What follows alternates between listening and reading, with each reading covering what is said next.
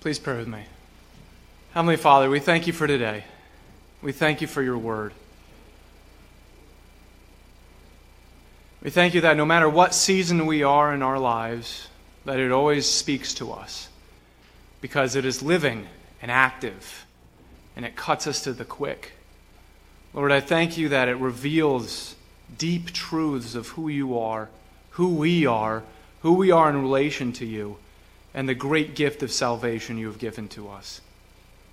Lord, I pray that we would not take that for granted. We would not take your word for granted because it is our life. And I pray all these things in Jesus' name. Amen. When Aurora was younger, uh, she and I liked to watch The Joy of Painting with Bob Ross on PBS. You guys know this guy, right? There's just something about his soothing voice that lulled her into a peaceful state. And I'm not going to lie, lulled her dad into a peaceful state as well. In fact, I saw there's an app out there now that offers loops of recorded audio from Bob Ross's show to help you fall asleep at night. Has anybody seen that app out there? For a price, that is. You got to pay for it. I looked into it. You got, you got to pay for it. What made Bob Ross's show so popular was not only his pacifying voice, but his mantra that anyone could paint, right? Didn't matter who you were, anyone could paint.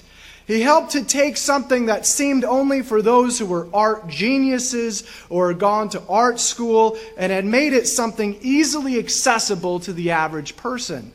You'd watch one of his shows, though, and towards the beginning it didn't look like much, right? It would just look like a bunch of blobs and formless shapes. Over the course of the episode, however, as he would add layers, you would see the landscape he was painting come to life. You'd see, start to see it emerge. It didn't start out that way, though. It just started out looking like a mess, is what it looked like. I saw a meme on social media this week that said, You are both a masterpiece and a work in progress at the same time. I have no idea who posted it or what its original intent was, but when we look at it through biblical eyes, it's absolutely true. God has called us to himself and has legally declared us blameless in his eyes or justified us. In that way, we're already a masterpiece by God's grace. At the same time, though, what starts out as a mess, God slowly changes, layer by layer, as a work in progress. Paul had to point out and remind the Corinthian believers of something that is, in and of themselves, that they're not that great. It's only by God's artistic recreation that they are masterpieces. At the same time, God is showing us that while we're complete messes from time to time, that God has said, not said, all right, that's it, I can't do anything with this, throw the paintbrush and storm out of the room. Every minute of every day, God is still working on us, both as His masterpiece and as His work in progress. This is seen in the, in the two sectional declarations of our passage this morning. And the first point that we come to is that it has nothing to do with us. None of this has anything to do with us. We're continuing on in 1 Corinthians chapter 1. And if you brought your Bible with you today, please turn there. If you didn't, there should be one located in the pew in front of you. It's in the New Testament. Please also turn there so we can see this all together. Chapter 1, verse 26. And Paul says, For consider your calling, brethren, that there were not many wise according to the flesh, not many mighty, not many noble Paul's just gotten done talking about the extent of God's work in their lives. That it's only by His grace and His work that they are worth anything. While that sounds ridiculous, it's actually their and our only saving grace. Remember from when we've covered the background of this letter, if there was one reputation the Corinthian church had in Scripture, it was, do you remember? arrogant self centeredness. If there was one reputation the Corinthian church had in Scripture, it was arrogant self centeredness. The extreme wealth of Corinth as a port city aided in the attitude that had rooted itself within the church. Paul started this section off by pointing out to the Corinthians I thank my God always concerning you Not because of you, but for the grace of God which is given you, which has been given you in Christ Jesus. And then he goes on to say, God is faithful. Not you guys. God is faithful, through whom you were called into fellowship with his Son, Jesus Christ our Lord. He starts this whole section off with these verses. He moved on from that basic declaration of the underlying foundation of our faith to how that underlying foundation of our faith, that is, and how, and how it has nothing to do with us, into how nowhere in that foundation is there any cause or reason for disunity in the body of that faith. In fact, it's the complete opposite. That underlying foundation of our faith is the one cause and reason for unity in the body of faith.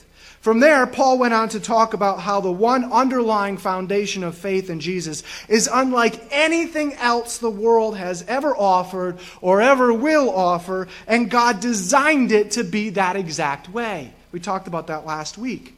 That goes completely counter to the world's wisdom, and it crushes the whole arrogant and self centered mindset that was rampant within the Corinthian church. It all connects. That's just one aspect of the wisdom of God. Connections and life applications that you didn't even know were there and that the Holy Spirit reveals to you didn't come out of nowhere. They were always there. We just don't see them until certain times in our Holy Spirit transformation when they're revealed to us, but they're always there. God's design by His grace is free from human limitation and lack of anticipation or understanding. It's free from all of that. See, anything wrought in the basis of human ability or ambition will always fail in some way. It will always not see everything or take everything into account. It will always miss something. It will always overlook something or belittle something, which will come up further on down the road. Just look at the plans our politicians are put in place. Worldly humanity only understands two ways of looking at the world not caring about the hard things and making enjoyment or the pursuit of something their basis, or basing their worldview on human merit. There's only two ways this world can look at itself, at the surrounding world, basing it on not caring about the hard things and making enjoyment or the pursuit of something their basis, or basing their worldview on human merit. But human merit only goes so far. Because to base a worldview on merit understands that there is a standard somewhere. And if there's a standard, there are only two possibilities. You fail, or you make how well you follow the standard your God. Only two results out of that basis. You fail, or you make how well you follow that standard your God. There will always be more that you can do. You will always be looking over your shoulder. There will always be some deity to appease. There will always be a shortcoming. In short, a system based on human merit will never be sufficient because it's always hindered by human design. But God's design existed outside of human intelligence and understanding. We read last week that it's simply impossible for humanity to come to God through its own intelligence and understanding of the world. It's only through the revelation of the design by God and the establishment of that design by inaugurating it through the incarnation of God into a man named Jesus. Because of that, nothing in or about our faith has anything to do with us. We weren't good enough people or enough of a societally high status or even smart enough to come to God. That's exactly what Paul points out to the Corinthians in verse 26. That's by God's design, verses 27 through 29. But God has chosen the foolish things of the world to shame the wise, and God has chosen the weak things of the world to shame the things which are strong, and the base things of the world, and the despised God has chosen, the things that are not, so that he may nullify the things that are, so that no man may boast before God. There are different versions of worldly wisdom and strength. One is based on thinking one is extremely intelligent, whether or not that person is in a decent societal position. This is based on truly thinking you've got the world figured out. I got it all figured out. And you think that you have the world all figured out because you've based it on your wisdom and experiences in life. Another one is believing that the strength of your own personal resolve or society or wealth is enough. Some of the Corinthians had every reason to trust in their own societal strength, their own wealth, their own resolve. The Jewish community had every reason to trust in their own strength of following the law. The pagan Greek culture had every reason to trust in their own philosophies. The Romans had every reason to trust in the strength of their empire. But God chose to come to earth as a peasant in a Roman oppressed land to be challenged and belittled at every turn by his religious and societal leaders, to be mocked and misunderstood by his own people, and ultimately to die a tortuous death by execution of the lowest societal standard. The establishment of the revelation of his design of salvation, get this, after all of that, the, the establishment of the revelation of his design of salvation was then offered to those considered the lowest in society slaves, prostitutes, and the reviled tax collectors. That doesn't make any earthly sense, does it? When God had Paul write that he chose the base and despised of the world to include in his inheritance, he truly meant it. The beauty of the gospel is that there are no human limitations, standards, or expectations attached to it. You could be considered nothing by society. You could be hated by society. You could be considered a lost cause and completely given up on by society, and yet there will always be one who will never give up on you.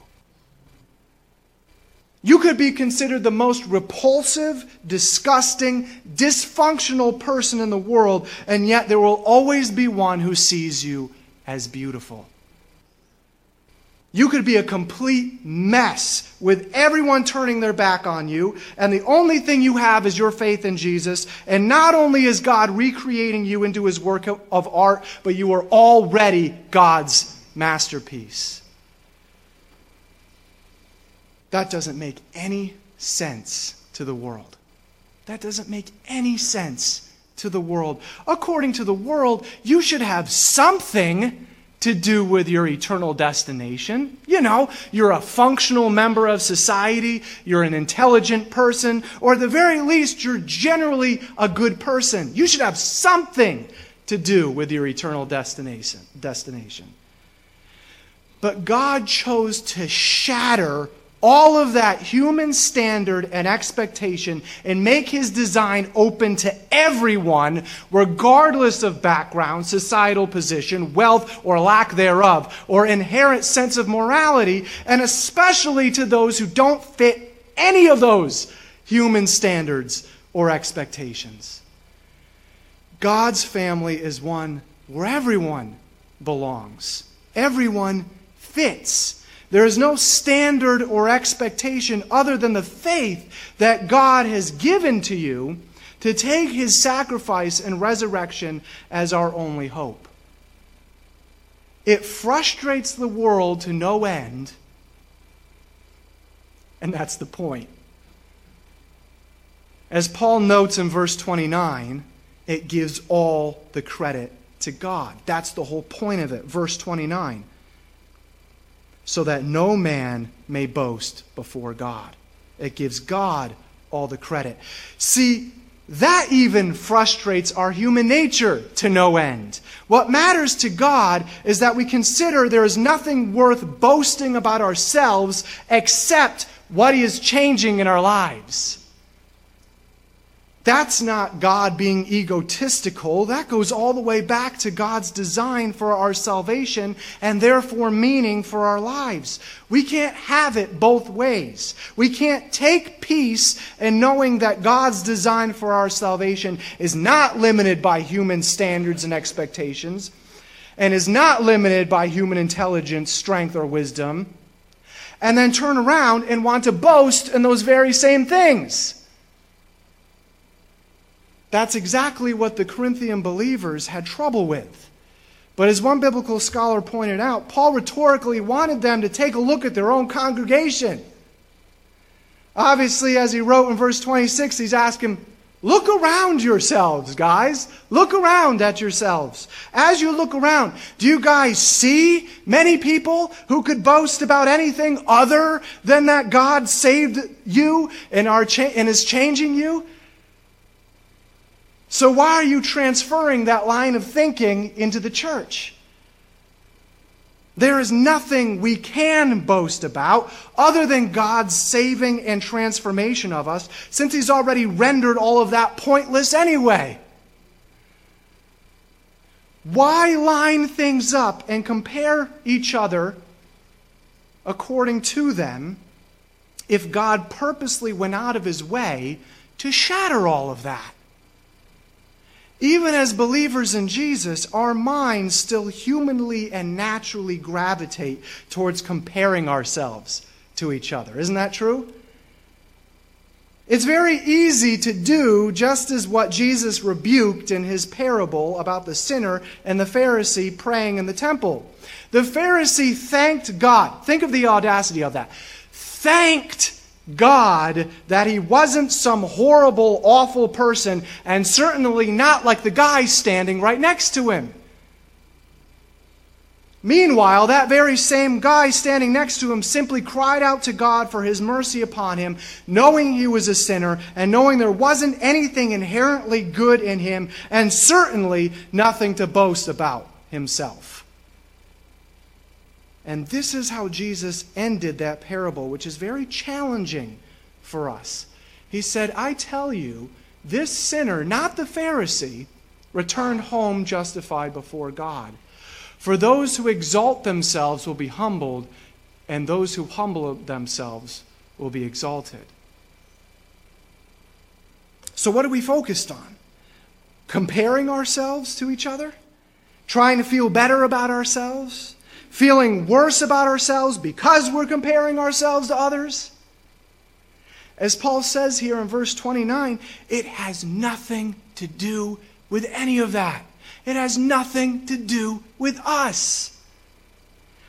All we can compare ourselves to is Jesus. That's all we can compare ourselves to knowing that God is in the process of changing us into His likeness, knowing we're not there yet and won't be until either we die or He returns for us. That makes things simple, doesn't it? That's what it says in the Bible. But yeah, we want to complicate all of that. But this is what makes everything simple. It all goes back to what we've been talking about these past few weeks, in that it has everything to do with Jesus and nothing to do with ourselves or each other. That's how Paul finishes up our passage this morning and his overall message in this section. So he first talked about is nothing to do with us, and how he ends this section is probably already guessed it. It has everything to do with him. Verses 30 through 31. But by notice, as we I'm going to add emphasis on different parts here. But by his doing, you are in Christ Jesus, who became to us wisdom from God and righteousness and sanctification and redemption, so that just as it is written, let him who boasts boast in the Lord. Paul starts out these verses perfectly. Because in fact, it summarizes everything he's been telling the Corinthian church since verse 9. But by his doing, you are in Christ Jesus. If one's pride hadn't already been crushed out of him or her before this point, this drove that point home. You weren't smart enough to come to Jesus. And even if you were, it wouldn't have mattered. You weren't societally powerful or popular enough to come to Jesus, and even if you were, it wouldn't have mattered. You weren't talented or skillful enough to come to Jesus, and even if, it, if you were, it still wouldn't have mattered. And you weren't functional enough to come to Jesus, and even if you were, it still wouldn't have mattered. You weren't even morally good enough to come to Jesus, and even if you were, it still wouldn't have mattered. The Corinthians' faith and our faith has nothing to do with us, but by His doing, we are in Christ Jesus. Like I said before, that crushes any remaining pride out of us. Since it's by His doing, we don't get to call any of the shots, and we're completely beholden to Him. We don't get to make any judgments or comparisons between each other. We don't get to begrudge or belittle each other. We don't get to hold ourselves over anyone else. We are at Jesus' mercy, completely beholden to his grace.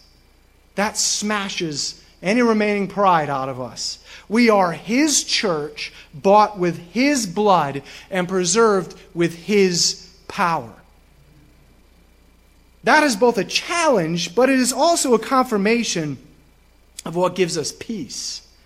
As Paul says, God's wisdom was revealed to us in Jesus.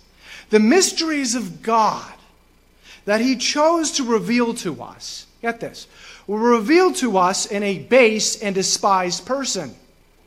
The parables of the inner workings of the kingdom of the creator of the universe were laid out by a commonplace carpenter from the backwater town of Nazareth, who during his ministry was homeless and a frustration to his culture and society. That wasn't the way it was supposed to work, but that's the way it happened. True righteousness was revealed by Jesus to not be what everyone thought and expected it to be. True righteousness was not a blind and uncaring adherence to a set of rules. True righteousness was not something to work towards or earn. That goes completely counter to everything else this world believes that you have to work towards. You have to earn it, earn your righteousness. But true righteousness needs to be given to us. It started with the knowledge and understanding that you were morally bankrupt and there was nothing inherently good about you, and you could not do enough good things to outweigh the bad, and you could not work hard enough to become a good person. You were morally bankrupt, nothing inherently good in you. It was realized when the righteousness of someone perfect needed to be transferred over to you. That destroys any system based on human merit. Sanctification through Jesus' death and resurrection revealed to us the overwhelming truth that since righteousness needed to be transferred over to us, someone else also needed to do the changing in and of our lives we can create an environment to encourage growth, but ultimately it's out of our hands. True and lasting change cannot originate from us. We cannot will ourselves enough to change. Sanctification or transformation must and can only be done through the work of the indwelling human, uh, Holy Spirit.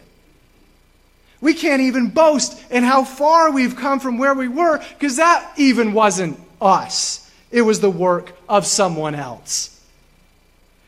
Lastly, in this section, Jesus revealed to us the cruci- cruciality of redemption. We were enemies of God before he redeemed us. That's a scriptural truth. We were enemies of God before he redeemed us. See, the prevailing thought these days is that we're automatically on God's good side. We're born automatically on God's good side. Anything bad that happens to us is that sometimes he can be a jerk, and as long as we don't do something exceptionally bad, we automatically get to go to heaven. That's a prevailing thought these days. But Jesus revealed to us the cruciality, the need for redemption. There is no automatic placement on God's good side. We needed to be bought. The Bible tells us that our sin not only separates us from God, but it outright makes us enemies of God. Something needed to happen for us to have any hope. Redemption needed to happen. But since we were the enemy, riddled with the underlying cause for that status, someone else needed to take it upon himself to make that redemption happen. See, if left to our own human abilities, human achievement, human morality, guess what would happen? We'd still be enemies of God with no hope of restoration to Him. If we simply relied on our own human abilities, human achievements, human morality, we'd still be enemies of God with no hope of restoration to Him.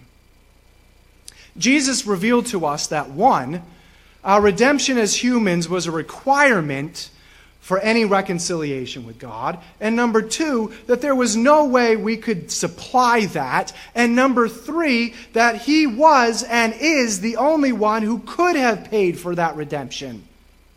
Is that not the gospel in a nutshell? So, truly, at the end of what Paul is describing and reminding the Corinthians of all of that, and God describing and reminding us all of that, these words at the end of this section truly sum up everything that Paul has been saying up to this point. Verse 31 again. So that just as it is written, let him who boasts boast in the Lord. Again, not only is this a challenge for us, but it's a source of peace. We cannot and must not compare ourselves with anyone else because it all has to do with Jesus. He chose to call us in the stage of life we were in, and He is the one transforming us at the speed and level that He's transforming us in and at. That's all up to Him. Stop comparing yourself with somebody else. There is no room for pride or self promoted goals because Jesus' church is Jesus' church. Likewise, we have nothing to boast in except for how much Jesus is changing us.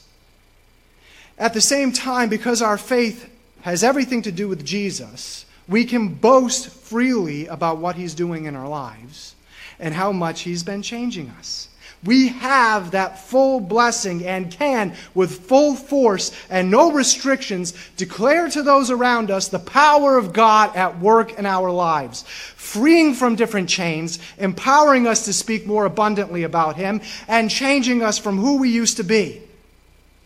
And because of that, we can declare to those around us look at how Jesus has made me His masterpiece and His work in progress. Please pray with me. Heavenly Father, we thank you for these words that are both a challenge and an encouragement to us. We thank you that it, we thank you that it, it has nothing to do with us. We thank you that it has everything to do with you because we would have no hope if it had anything to do with us. But Lord, we thank you for the overwhelming hope and power of your Son. We thank you that it is the only thing we have to stand on and that you are the one changing us, and you are the one changing us at the level and speed that you've decided to change us in. And we can rest in that. Lord, we thank you for who you are, that you have saved us, that you have called us, that you have justified us, and that you are in the process of sanctifying us. And I pray all these things in the, in the name of Jesus. Amen. Please.